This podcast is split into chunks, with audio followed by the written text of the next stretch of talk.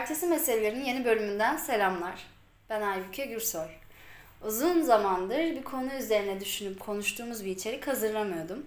Son iki yıl kendi yazdığım hikayelerin bu sefer sesimle birlikte sizlerle buluşmasıydı. Benim çok severek yaptığım bir şeyin çok severek yaptığım başka bir yansıması oldu aslında bu.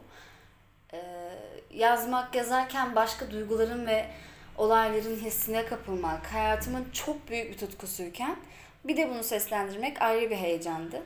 Benim için çok güzeldi ve sizden de çok çok güzel geri dönüşler aldım. Ve bir kez de buradan teşekkür etmek istedim. Benimle aynı satırlarda, benim durduğum sokaklarda ya da köşelerde durup benimle aynı hisleri ya da size dair olan farklı hisleri gelip benimle paylaştığınız için çok teşekkür ederim. Bugün benim için başka bir vazgeçilmez olan aslında kurguların ya da başka gerçekliklerin hem ses hem de görüntüyle aktarılmasından ibaret olan dizilerden bahsedeceğiz. Ama bunu yaparken özellikle Kore dizilerinden bahsetmek istedim. Biraz neden böyle bir bölüm yaptığımdan, hangi düşüncelerle hareket ettiğimden kısaca bahsedeyim size öncelikle. bir Sohbet etmeyi seviyorum. iki Sevdiğim şeyler hakkında sohbet etmeyi bayağı seviyorum. üç Hemen hemen pandemi öncesi bir zamandan bu yana bu dizi filmlerle ve haliyle de Kore kültürüyle ilgileniyorum. dört Ve bence en önemli noktası bu olabilir. Ee, bir sene önce asla Kore film ya da müzik sektörünü algılayamayacağımı, anlayamayacağımı, kafamı karıştıracağını ve bu içerikleri tüketmemin çok da önemli olmayacağını düşünen bir insandım. Ve son olarak beş benim bir sonraki yani bir sene önceki durumumda olan insanların çok fazla olduğunu ve e, bazı ciddi ön yargı üzeri ötesi davranışlarında yaygın oluşunun farkına vardım. Bugün bu başta devasa ve yabancı gelen şeyler nasıl kaynaştığımı, işte bir noktada nasıl ve e, benim için güzel ve özel olduklarını sizlere anlatırken diğer yandan da belki biraz tanımanıza, başka açılardan bakabilmenize yardımcı olacak perspektifler ya da noktalar size sunabilirim diye düşündüm. Evet, aslında benim ilk Kore dizisi izleyişim üniversitenin hazırlık sınıfına denk geliyor. Yani bundan dört sene öncesi. Şimdi bir bakınca bence Kore dizi sektörünün altın yılı denebilecek bir zamanda başlamışım ben. İşte Goblin, Scarlet Heart Ryeo, Descendants of the Sun, W Two World, The Legend of the Blue Sea, The K iki gibi bugün hala çok sevilen, popüler olan dizilerin hepsi iki bin on altı yılında yayınlanmış. Ama ben o dönem sadece üç tane izleyip bırakmıştım. Daha çok kitaplara ve hazırlık sınavına yönelmiştim. Kendimi ona odaklamıştım. Fakat bir sene önce bu dizilere tekrar başlamamdaki en büyük itici güç dört sene iz- önce izlediğim dizilerdeki E, hissettiğim hava ya da onların bende bıraktığı hissiyat kesinlikle. Öncelikle ben çocukluğumdan beri fantastik kurguyu çok severim. Yani Yüzüklerin Efendisi ve Matrix izleyerek büyüdüm. E, tabii bir de Mumya serisi vardı. E, şimdi çocukluk e, dünyamın datasında kalan bu filmlerin hepsine baktığınız zaman ortak yanı mistik, gerçekliği ya da benim gerçekliğimi eğip bükebilen kurgular olmaları. Benim bu özelliğimin Kore dizi kültürünü kolayca sevebilmemde çok büyük bir etkisi olduğunu düşünüyorum. Çünkü e, Kore'de fantastik kurgu çok farklı ve güçlü bir şekilde işleniyor. Ve bu işler iğreti durmak yerine e, çok başarılı oluyor. Yani hadi canım saçmalık diyebileceğiniz şeylere yo burada mümkün diyerek sizi ikna eden ve bir açıdan tatmin eden hikayeler var Kore'de. Kurgu, senaryo, prodüksiyon, işte oyunculukların yanında bu hikayeleri arka planda besleyen kültürel ögeler var. İşte goblinler, deniz kızları, bin iki bin yaşında ölümsüz başka kutsal varlıklar, tilkiler, dağ ruhları, ölüm melekleri gibi karakterler Kore'de kolayca algılanan ve meşhur karakterler. Bazı karakterlerle gerçek yaşamdan sıradan bir ingan yani insan karakterler güçlü ve güzel bir hikayenin içerisinde bir araya geliyor. Ee, mesela benim ilk izlediğim dizilerden biri The Legend of the Blue Sea'di. bir deniz kızıyla insanın aşkı anlatılıyordu ama geçmiş ve gelecek kurguda bir aradaydı. Yani ne demek istiyorum? Fantastik unsur deniz kızıyken bir de olması mümkün görünmeyen geçmiş yaşamın kişinin şimdiki yaşamına sirayet etmesi, aynı olayların farklı zamana tekrar gerçekleşmesi gibi olaylar e, cereyan ediyordu diyeyim. Benzeri çok fazla e, dizi var yani öncelikle. Bunun e, tıpkı buna benzer çok fazla fantezi evreni var ama işlenişi güzeldi bence. Bir de benim ilk izlediğim dizilerden biriydi. O yüzden de beni etkilemişti. Onun ardından daha farklı ve bence sağlam diyebileceğim W Two World'u izlemiştim. Aslında ben The Two World e, kat kat daha iyi bir işti. Konusuysa bir webtoonu, bir çizgi romanın içerisinde yaratılmış bir karakterin bizim bulunduğumuz evrenle iletişim kurmasıydı. Şimdi bu dizide beni etkileyen galiba tek bir durum, tek bir şey vardı. Ve sonradan ben bu durumun çıkarımını kendi hayatımda bazen geçerli olduğunu fark etmiştim. Dizinin birazcık konusundan bahsedeyim öncelikle. Dizide çizgi romanının içerisinde Kang Chul adında başarılı bir milli atıcı var. Fakat bir gün annesi ve babası kardeşi profesyonel bir şekilde evlerinde öldürülüyor. Ve oraya daha sonra gelen Kang Chul cinayet silahıyla birlikte orada bulunduğu için suç onun üstüne kalıyor. Ölüm cezasına falan çarptırılsa da bir şekilde masumiyeti kanıtlanıyor. Ee, sonradan suçlamalar işte düşüyor. Kang Chul de e, ülkede çok önemli, çok ünlü bir karakter haline geliyor. Ama her daim de ailesini öldüren kişiyi arıyor aslında. Kang Chul'un hayatının tek bir amacı var. Dizinin e, içerisindeki ailesinin katilini bulmak. Ve bunu bulmak için çizgi romanın içinden çıkıp yazarın yakasına bile yapışıyor katil kim diye. Ama o an hem Kang Chul hem de biz şunu anlıyoruz ki aslında katil falan yok. Yazar sadece Kang Chul'u yaratabilmek için böyle travmatik bir olay kurguluyor.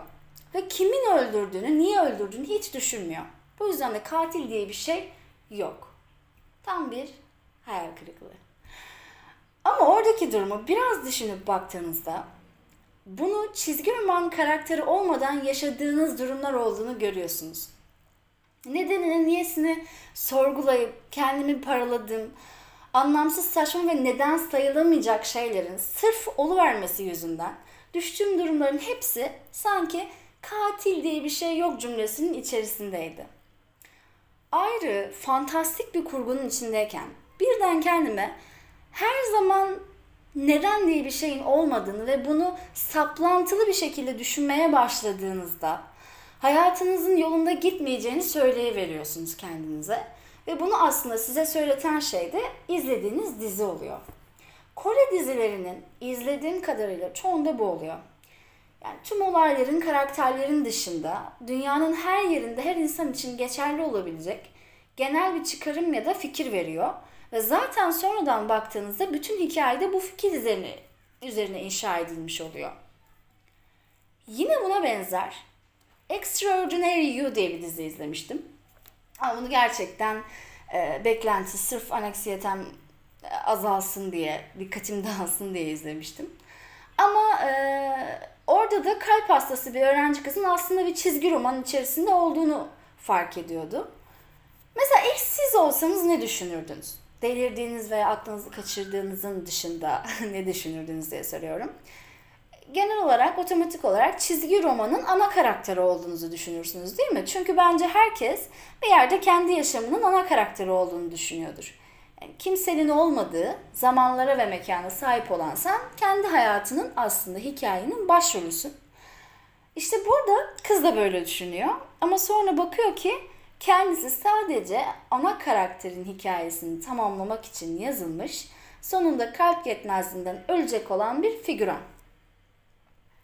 Sahnesi geldiğinde istemediği şeyler yapıyor, istemediği şeyler söylüyor ama bunun dışında kendi hikayesini ve özgürlüğünü kazanabilmek için mücadele ediyor.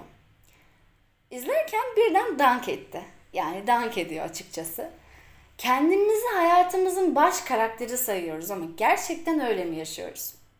Gerçekten kendi istediğimiz kaç şey için çabalayıp mücadele veriyoruz? Yoksa bize yazılmış bir şeyin içerisinde gizli replikleri mi sayıklıyoruz? Tıpkı oradaki kız gibi.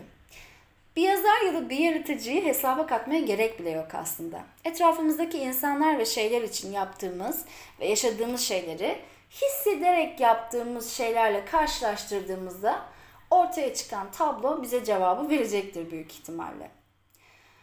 Buna elle tutulur bir örnek verebilmek için kendimden bir e, misal vereceğim.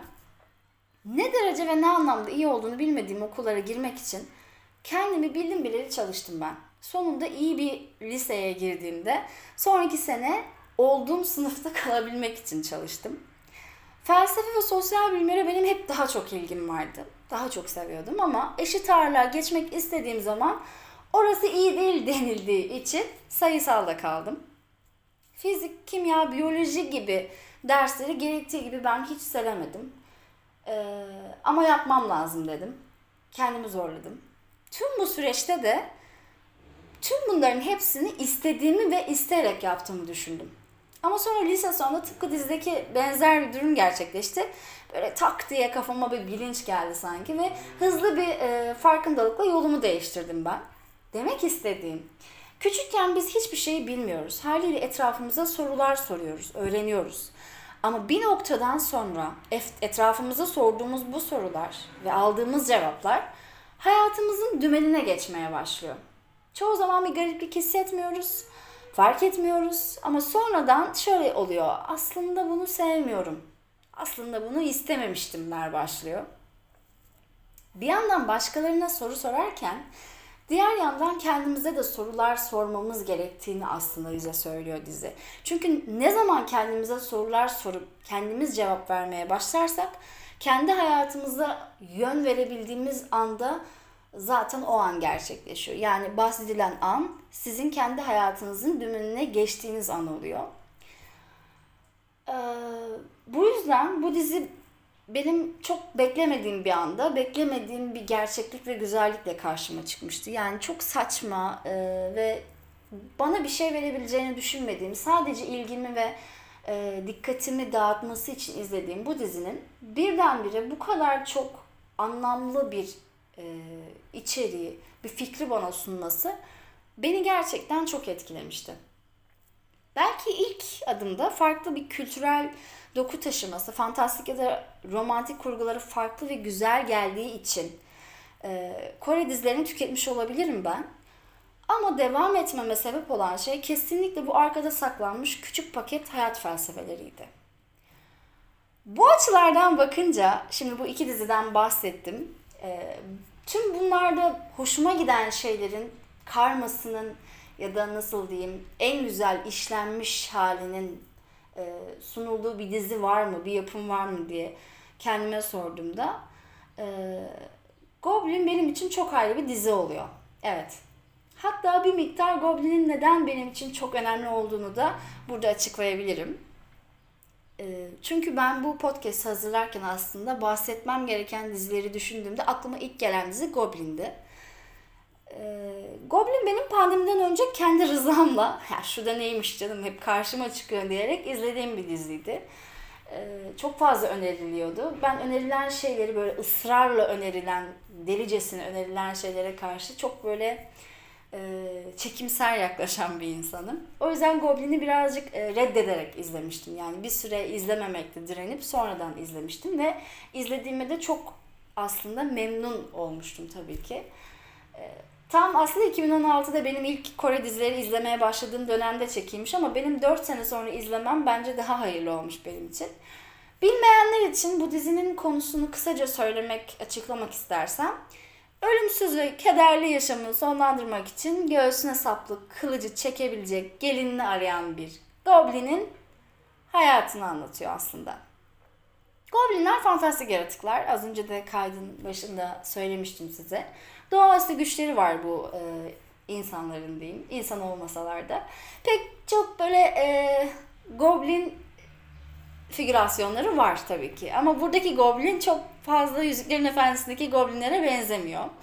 Gongyo canlandırıyor ve e, karizmatik, kederli bir adam kendisi. Sona ermeyen yaşamının başlangıcındaki trajik olaylar yüzünden gözünde bir kılıçla dolaşıyor ve bir ölüm meleğiyle birlikte yaşıyor. Dizi Hakkında fazla spoiler vermek istemiyorum açıkçası. Çünkü gerçekten türüne göre olabilecek en iyi şekilde tamamlanmış bir dizi olduğunu düşünüyorum. Ee,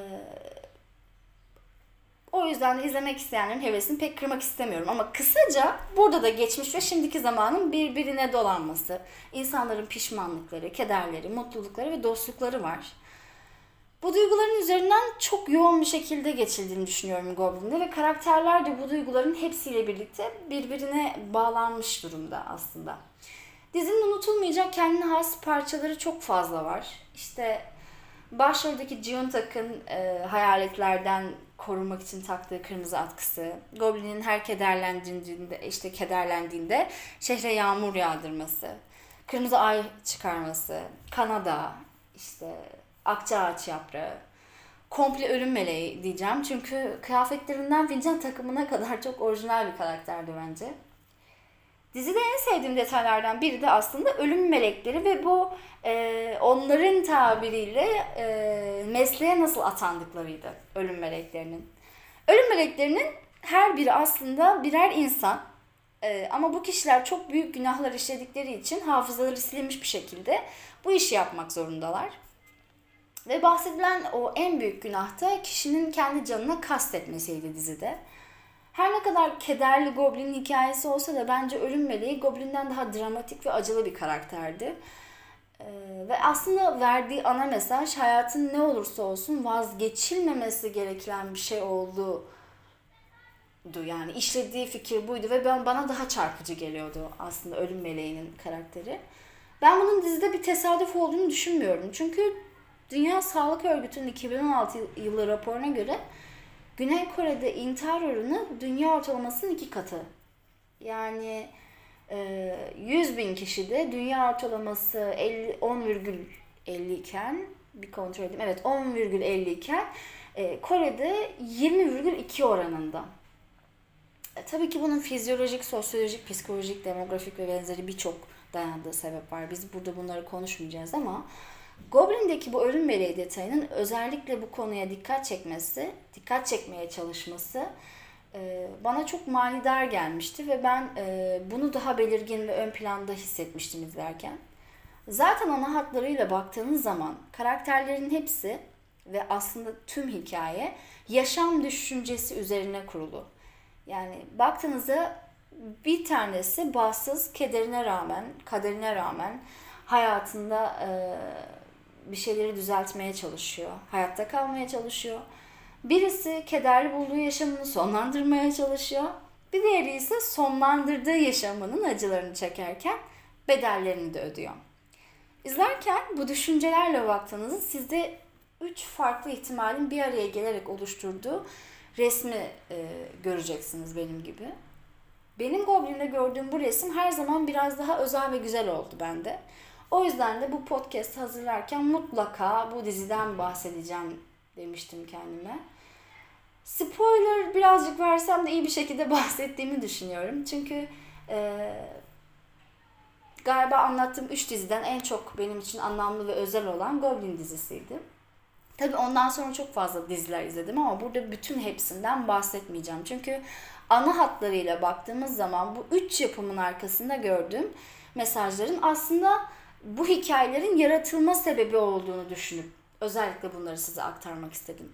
Yani neden Kore dizilerini bu kadar anlamlı ve özel bulduğumun açıklaması bu dizilerin arkasında yatan ve aslında bu hikayeleri yaratan insanların tek bir düşünce ve tek bir cümleden yola çıkarak bu fantastik ve etkileyici hikayeleri de oluşturduklarını aktarmak istedim.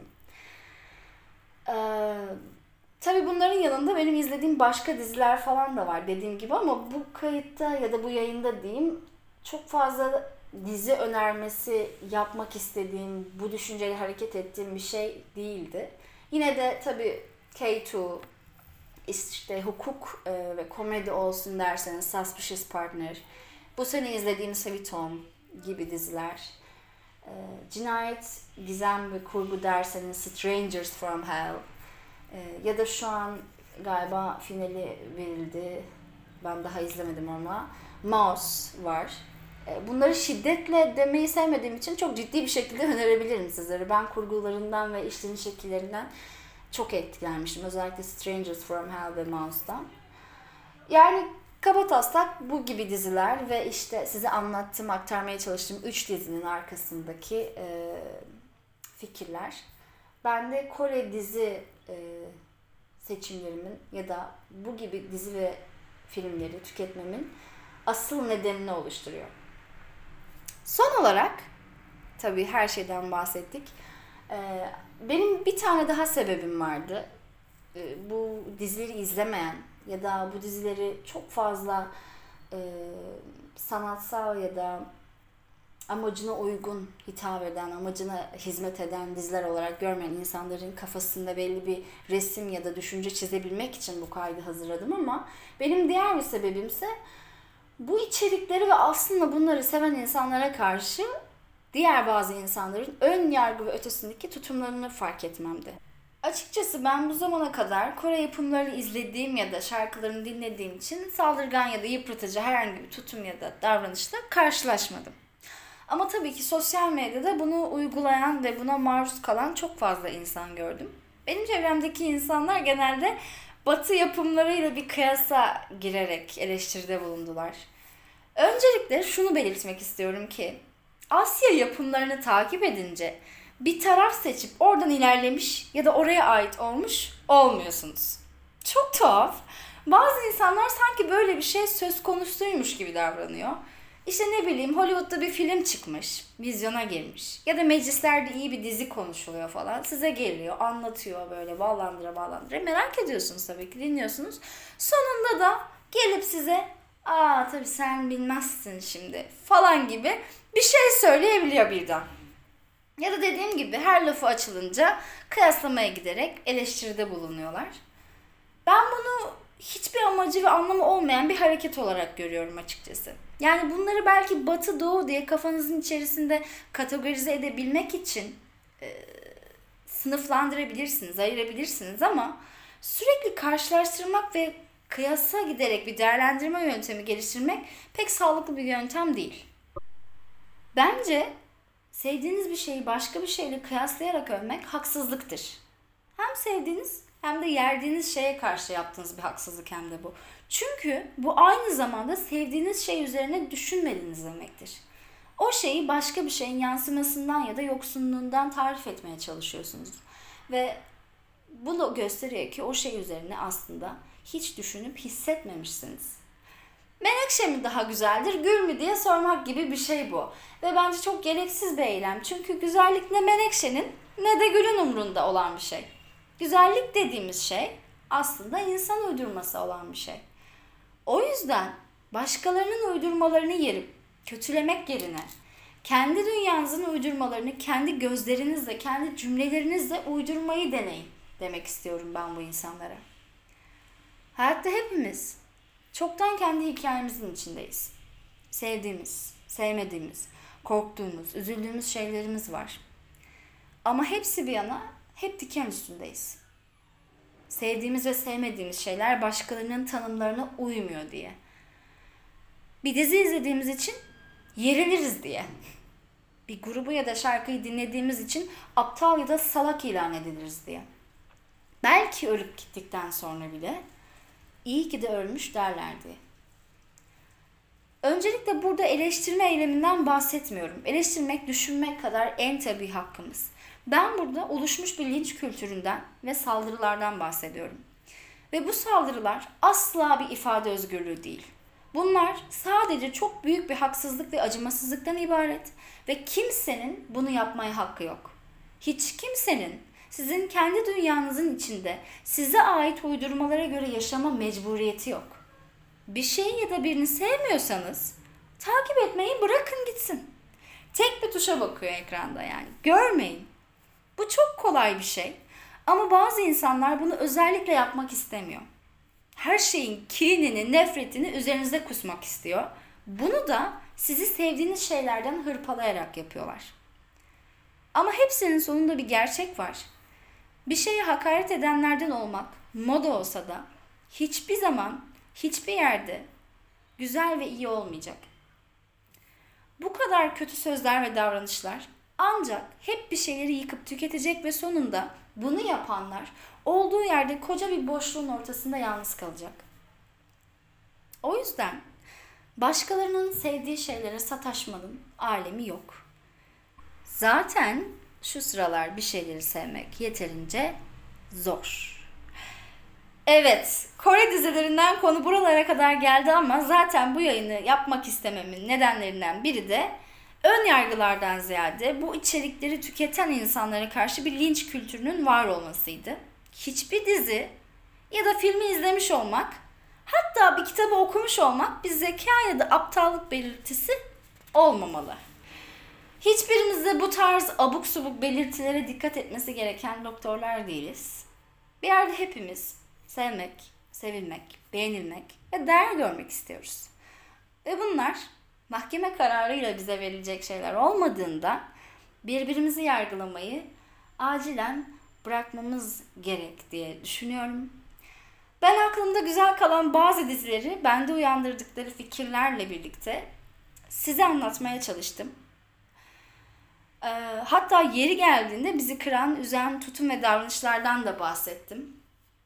Umarım dinlemekten zevk almışsınızdır ve size verimli ve güzel şeyler aktarabilmişimdir. Herkesin bir şeyleri kendi cümleleriyle canı istediği gibi sevmesi dileğiyle. Hoşça kalın. Ertesi meselelerin bir sonraki bölümünde görüşmek dileğiyle.